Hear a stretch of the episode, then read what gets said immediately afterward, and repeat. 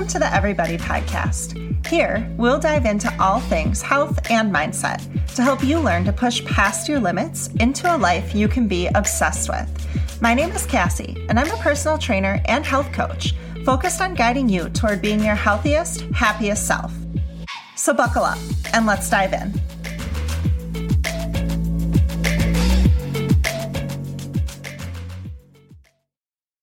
Hello and welcome back, everybody. Thanks for tuning in again this week. As you can tell, probably by the sound of my voice, I am feeling much better and nearly fully recovered. So thank you again to everybody that's reached out and made sure that myself and my family were doing okay while we were sick, but we are on the mend now, which is amazing. Before I start today's show, I do just want to put out the opportunity to all of you listening. I have two virtual challenge groups starting on January 31st, and registration is open now for them. One group is specifically for women 50 years old and older, and that group is something special I decided to do just because I truly love to work with women that are over 50. And I thought it would be fun to get a group together. Everything is virtual and on your own time. I have a second group also starting the same day on the 31st for anyone, men, women of any age, to join. The details really are that you will be provided with workouts that are 20 minutes a day, 5 days a week, nutrition assistance and plans. And yeah, you'll have connection to me. We'll do a 30-minute consultation, and then I'll be there to help you along the way. It is a 4-week long challenge program. So basically we'll take you through February. So if that's something you're interested in, I will link my email and my Instagram in the show notes, and you can just reach out to me however works for you. Now, today we are going to be talking about two things: nutrition labels and how to read a nutrition label or a food label, and navigating the grocery store. And I want to talk about this. This is some really, really basic stuff that I think is really good for everyone to know, especially reading food labels, because food labels have changed actually quite a bit in the last couple of years. So actually in 2020, new food labels came out. And so let's talk a little bit about just how to read a food label and what that looks like and what are the things that you're looking for. There's so many, there's a lot of information on a food label. And so I like to talk about just like what specifically you should look for, the first couple of things that will really help you decide if this is a choice food that you want to make, or maybe you want to find a different version of that food. Now, everything that I'll talk to you about food labels today comes from the National Academy of Sports Medicine. So that is where I have my nutrition coaching certification through. And so everything that I know about reading food labels comes from what I've learned from the National Academy of Sports Medicine. And so here we are. So let's talk a little bit about food labeling and just the history of food labels. So can you believe that food manufacturers really only started labeling our food in 1960, and it wasn't even a requirement then.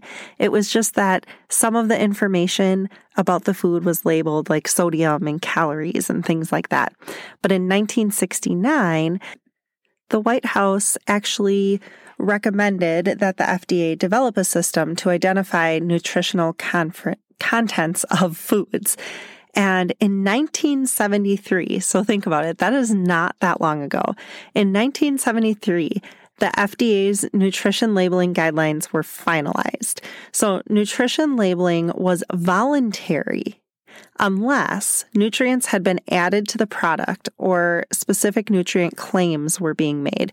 So even in 1973, it was voluntary to an extent, right?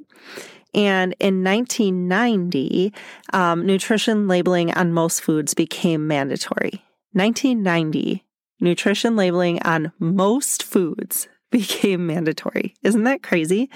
In 2016, the FDA announced plans for a new version of the food label to reflect updates in scientific research on diet and health products.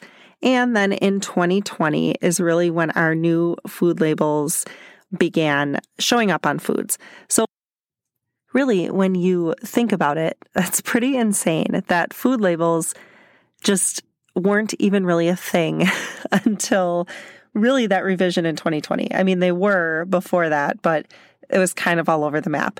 And it's also no wonder that so many people don't know how to read food labels, don't know what they're looking for, and might just generally be confused as far as what you should be looking for in a food label. So when I was thinking of what we should talk about this week, I thought this is perfect because the new labels came out in 2020, and there's probably a lot of people that still don't know how to read them or don't know what they're looking for. Now, the new food label includes revised nutrition facts that display the calorie information in large bold font. So you'll see that in the top right-hand corner, large bold font of calories. And calories from fat are no longer required on the revised label. The revised label includes total and added sugars. We'll talk about that in a bit. Vitamins A and C are no longer required to be on that label, and potassium and vitamin D have been added to the label. So the nutrition facts label is required to display the following information: the number of servings per container and serving size. We'll touch on that in a second. It's required to show a total number of calories per serving, total fat per serving in grams, also needs to include saturated fat in grams and trans fat in grams, cholesterol, sodium, total carbohydrates, dietary fiber, total sugars and added sugars. We'll touch more on that. How much protein is in it, and the amount and the percent daily value for vitamin D, calcium, iron, and potassium. So we will talk a little bit more about what percent daily value means too. Now, let's talk about serving size first. So it will tell you the number of servings per container and the serving size. Now, it might blow your mind because this kind of blew my mind when I learned this too. Serving size is not a recommended serving. So when you see serving size is a half a cup, that doesn't mean that a half a cup is what you quote unquote should be having. The serving size is what the average person will eat in one sitting. It doesn't mean that's what you should eat. It means that's what the average person eats. So that is really interesting and something that I think most people don't know. I think that most people see serving size and they think, oh, that's what I should be having. That's what's recommended. And it's not. It's just what a typical person will eat in one serving. So just know serving size and then total number of servings per container is what you need to know. That way, if you decide to have the whole container, whatever it is, you know how to calculate that. Percent daily value. Let's talk about that a little bit. The percent daily value for vitamin D, calcium, iron, and potassium is required. Now, keep in mind, anything that is a percent daily value is based on a 2,000 calorie diet. And that means if you are a person that typically eats 2,000 calories a day, then this the percentage is what you are getting. Now, if you usually eat less than that a day or more than that a day, then that percent daily value obviously is going to be a little bit off for you. But what you can use to decide if the percent daily value is something that you want to have or not is the 5/20 rule. So if there's 5% or less of something in a product, in a food product, then you can consider it to be low in that thing. So if dietary fiber says 5% daily value, it's pretty low in fiber generally. Or if something has a value of 20 or more, it means it's pretty high in that nutrient, whether that's fiber or vitamin D or whatever. So you can use that 5/20 rule to compare products and decide if they meet your dietary needs or not. So again, 5% of something or less is pretty low. 20% of something is pretty high. And then obviously you'll have some stuff in between and you'll be able to keep an eye on that. Next, let's talk about sugars. And this is a really big one for me. Total sugars and added sugars. Okay.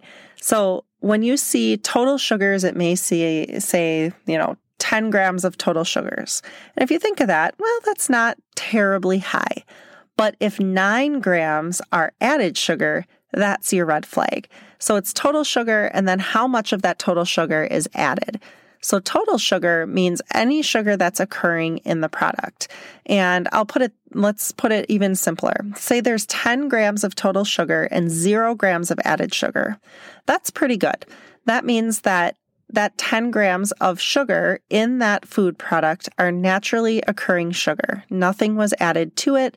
You know, that may be something like a fruit or a dairy product. You know, you've heard the term lactose before. Lactose is a form of sugar, and it comes in most dairy products. And so when you see dairy products, there's always going to be sugar in there. Added sugar is where you want to be careful. Now, added sugar is just that, sugar that is added to that product. So, you know, think that white refined sugar that we probably should try to stay away from for the most part is added into that product. You're obviously going to see that a lot in like baked goods and things like that. But be on the lookout for things like yogurts. Even Greek yogurt, flavored yogurt is going to typically have a lot of added sugar in it. And that's something that you really want to try to stay away from. So when you're looking at a nutrition fact label, there are a few questions that you might want to ask or a few things that you want to focus in on. Number one is total calories per serving. So you need to pay attention to serving size. So something may say, you know, 150 calories per serving. And to you, you might think, oh, that's good. That's, you know, pretty low or whatever. That's what I need right now. But if you're having more than one serving, you need to account for that, right? Or if you look at the serving size and you say, there's no way I'm only going to eat, you know, just 5 of these crackers or whatever. Just understanding that those total calories will double if you double the serving size. Again, might not be a good thing or a bad thing, just understanding that that's what you're looking for. Now, when you're looking at total calories per serving, your question should just be, does this appear excessively high, right? And then your next question is, how many servings of this would I eat in a sitting? And does that support my nutrition goals? Might be a yes, might be a no. That might help you decide right there. If you say yes, this seems okay in calories. Next thing you're looking at is for carbohydrates. Again, is it excessively high or low in carbohydrates? And how does that fit your nutrition goals, right? Again, you're looking at serving size. So if you look at the carbohydrate number and it seems high already, and then you think, well, I definitely would have probably 2 servings of this if I sat down and ate it, that might question, is this product something that I want, or do I want to look for an alternative? The next is fiber. So how many grams of fiber are in the serving, and is the product high or low in fiber? Generally, we're trying to find high fiber products. We're looking for products that have a lot of fiber. We need a lot of fiber in our diets every single day. And please understand right now, when I use the word diet, I just mean what you're eating. I don't mean going on a diet. That's just the term that's referred to as what you eat in a day, nutrition-wise.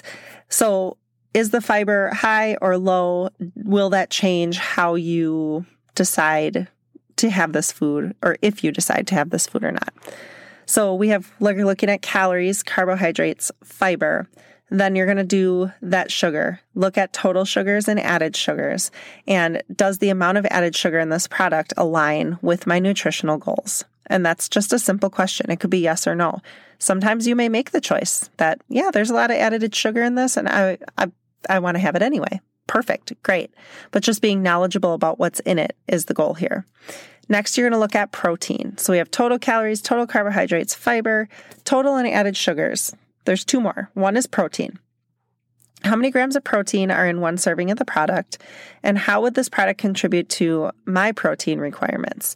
Now, you guys know I'm a huge protein lover. If you haven't listened to the macronutrients protein episode a few weeks back, go back and listen to it. It's actually the top listened to episode that I've ever recorded, which tells me people want to know more about the macronutrient protein. But protein is something always to pay attention to. Generally, people are looking for moderate to high protein in most of the main things that they eat. And then the last thing you're looking for is total fat and saturated fat, right? Total fat is just that, the total fat in the product.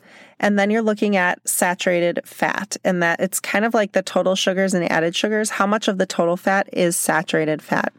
You are trying to really look for a low amount of saturated fat and 0 trans fat. Trans fat is a big one that you are really trying to aim to get a 0 on that trans fat portion of the label. So that's what we are looking at when we are looking at a food label. Calories, carbs, fiber, total added sugars, protein, total fat, saturated fat, and then that trans fat number. You're hoping for a 0. Now, the new nutrition facts label includes nutrient listings for vitamin D, calcium, iron, and potassium in one serving of that product. The previous and standard nutrition label included vitamins A and C, but these are no longer required unless they've been added to the product. So the FDA added vitamin D and potassium because many U.S. adults don't always consume adequate amounts of those two particular nutrients, vitamin D and potassium, in their diets. And so they decided, let's add those to help people be more aware of how much they are having. The 4 macronutrients that are required to be listed on the nutrition label are considered to be the ones that most U.S. adults fail to consume the recommended amounts of. So those 4 that are required, you might see more than 4, but the 4 that are required are vitamin D, calcium, iron, potassium, and those should be the 4, again, now you know, that should be on your radar. Those are the 4 top nutrients, micronutrients, that U.S. adults are not getting enough of.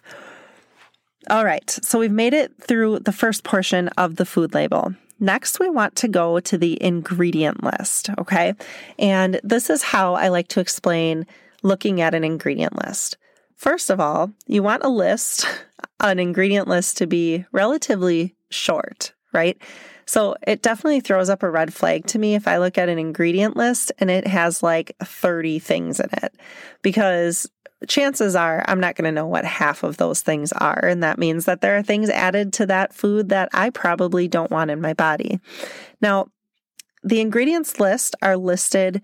The first item listed is the most of what is in that product. And so if you're going to buy something and the first ingredient listed is sugar, that means more of that product is sugar than anything else, right? Or if the first ingredient is whole wheat flour, that means most of that product, more than anything else, is whole wheat flour. So just know that the very first ingredient listed is what is most of that food. And each listed after that is the next most. Does that make sense? So if it says whole wheat flour, sugar, and then, I don't know, oats, the number 1 thing in that food is whole wheat flour. The number 2 thing is sugar. And then third is oats. Now, what you want to look for is, does the ingredient list actually correspond with what the product claims to be? Because often you'll find a product that says, it's like a healthy protein bar or, an oatmeal bar or something like that. But oatmeal will be like the 6th thing listed, right? So it'll have flour, sugar, oil, whatever. And then oats are like the 4th or 5th thing. Well, then really it's not an oatmeal bar. It's a flour, sugar, oil bar with some oatmeal thrown into it. And so this can be, I think sometimes the ingredient list is more of a deal breaker to me than sometimes the nutrient list, because it's really like, if this product says it is this one thing, then that first ingredient better be that one thing or I'm not buying it. And so that's something that I would say, if you don't normally look at the ingredients, it's definitely want to start looking at that ingredient list and making sure that the first thing listed on that ingredient list is what the product claims to be, because there's often a lot of things that don't correspond the way that you would want it to. Now, we're going to talk a little bit about nutrient terms. So if you see these terms on a food, what does that mean? What's required? So if you see something that says low calorie, that means it must contain 40 calories or less per serving. So in order for a product to put low calorie on it, it must be 40 calories or less per serving. Something that says calorie free must contain less than 5 calories per serving.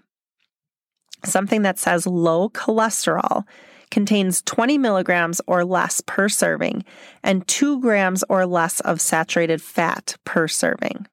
and we'll go over just a couple more. There's a lot of these, so I'm just picking out the ones that stand out to me. If something says no sugar, that means it contains less than half a gram of sugar per serving.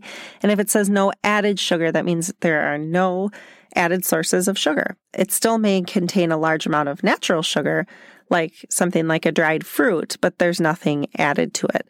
Gluten-free contains less than 20 parts per million of gluten, and certified gluten-free is certified by an independent organization to contain less than 10 parts per million of a gluten-free or of gluten per serving. So that is my super quick, but not super quick rundown on food labels. Now we're going to finish up with just talking maybe 5 minutes about navigating the grocery store, because this is something, again, I think most people don't learn about and maybe don't think about. So typically when you walk into a grocery store of any kind, the whole food products are around the outside of the store. Fruits, vegetables, meat, things like that. What you want to try to do is spend most of your time on the outside of the grocery store. So those are where the most nutritious products are going to be for the most part. As soon as you start going up and down aisles, you're going to start noticing more and more things that are not whole foods, right? So they're more processed foods are mostly what are up and down the aisles, with some exceptions, obviously canned fruits and vegetables, beans, noodles, things like that. But some little tricks and tips to be aware of is, number one, product companies can pay for their products to be placed at eye level. So that means... what does that mean? That means as you walk through the grocery store, the things that catch your eye the most are companies that paid to be there. Same thing with those, like the checkout aisles and what, the sodas that get put there and things like that. Companies can pay for their products to be purposely placed in places that you are more likely to grab them. Products that are eye level probably paid a pretty penny to be there. And there's probably a good chance that those are the products that when you read the food labels, you may not want a lot of in your cart or in your basket. So that's just something to pay attention to. Some other little tips that I like to give are, a lot of grocery stores will have, like stuff that's on clearance or on sale, and watch for that kind of stuff. If you're someone that's looking to save money, often meat that's just like a day or two from expiring will be marked down quite a bit. Produce, I know at the store that I shop at, they'll have like a bag of stuff for only $1, and it's stuff that's super ripe and ready to go. But if you're going to use it that day, it's perfect. So that's a really nice way to save money on food, and still stick to the whole foods. You should never go to the grocery store hungry. And this is something that I have been guilty of myself. You walk into the grocery store, your stomach's growling, and all of a sudden you want to buy all the things, right? So make sure that you have something to eat before you go to the grocery store. When you get in, what I recommend is, number one, making sure you have a list of the things you need and sticking to that list. And this is actually where virtual grocery shopping sometimes can be like really beneficial to people. Now that they have, like, you can order and pick up, or order and get it delivered, is like you can literally just order the things on your list and you don't have to walk around and see all that extra stuff. And that way, if you're hungry or that product placement is right at the right spot and catches you at that weak moment and you grab it, you don't have to worry about any of that. But generally speaking, you want to make sure that you have a list, that you've had a snack, that you're properly hydrated, and that you make your way around the outside of the grocery store before going into the aisles. So get all the fresh stuff first, the fresh fruits and vegetables and meats, and you'll even find like the fresh baked breads and things like that all around the outside, versus starting with going up and down those aisles and grabbing all those things that you may have not wanted in your cart, but you grabbed anyway because they just happen to be placed at the right spot. So just a couple little tidbits on navigating the grocery store is just make sure you go in with a plan and you don't go in hungry. And you understand that products are placed in places for a reason, and that's to try to make you buy them. That doesn't mean that they're good for you or bad for you. It just means that they have been placed there purposely to try to get you to buy them. So keep that in mind. Try to stick to those whole foods as much as you can and then fill in the extras. So it's like you go whole foods, and then when you go to things that are in cans or boxes, it's still fruits, vegetables, pastas, rices, beans, things like that. And then you fill in those extra little gaps, maybe with some of the extra stuff that you just like to have around or choose to have around. But I hope this helped today. I hope learning how to read a food label helps. I'm going to put out a couple of reels this week on Instagram, just showing you how to find certain things on a food label, how to navigate the grocery store, things like that. And hopefully this helps you in your health journey and continuing to move towards a healthier, happier you. I hope you all have a great week, and I will be back next week to talk more about nutrition.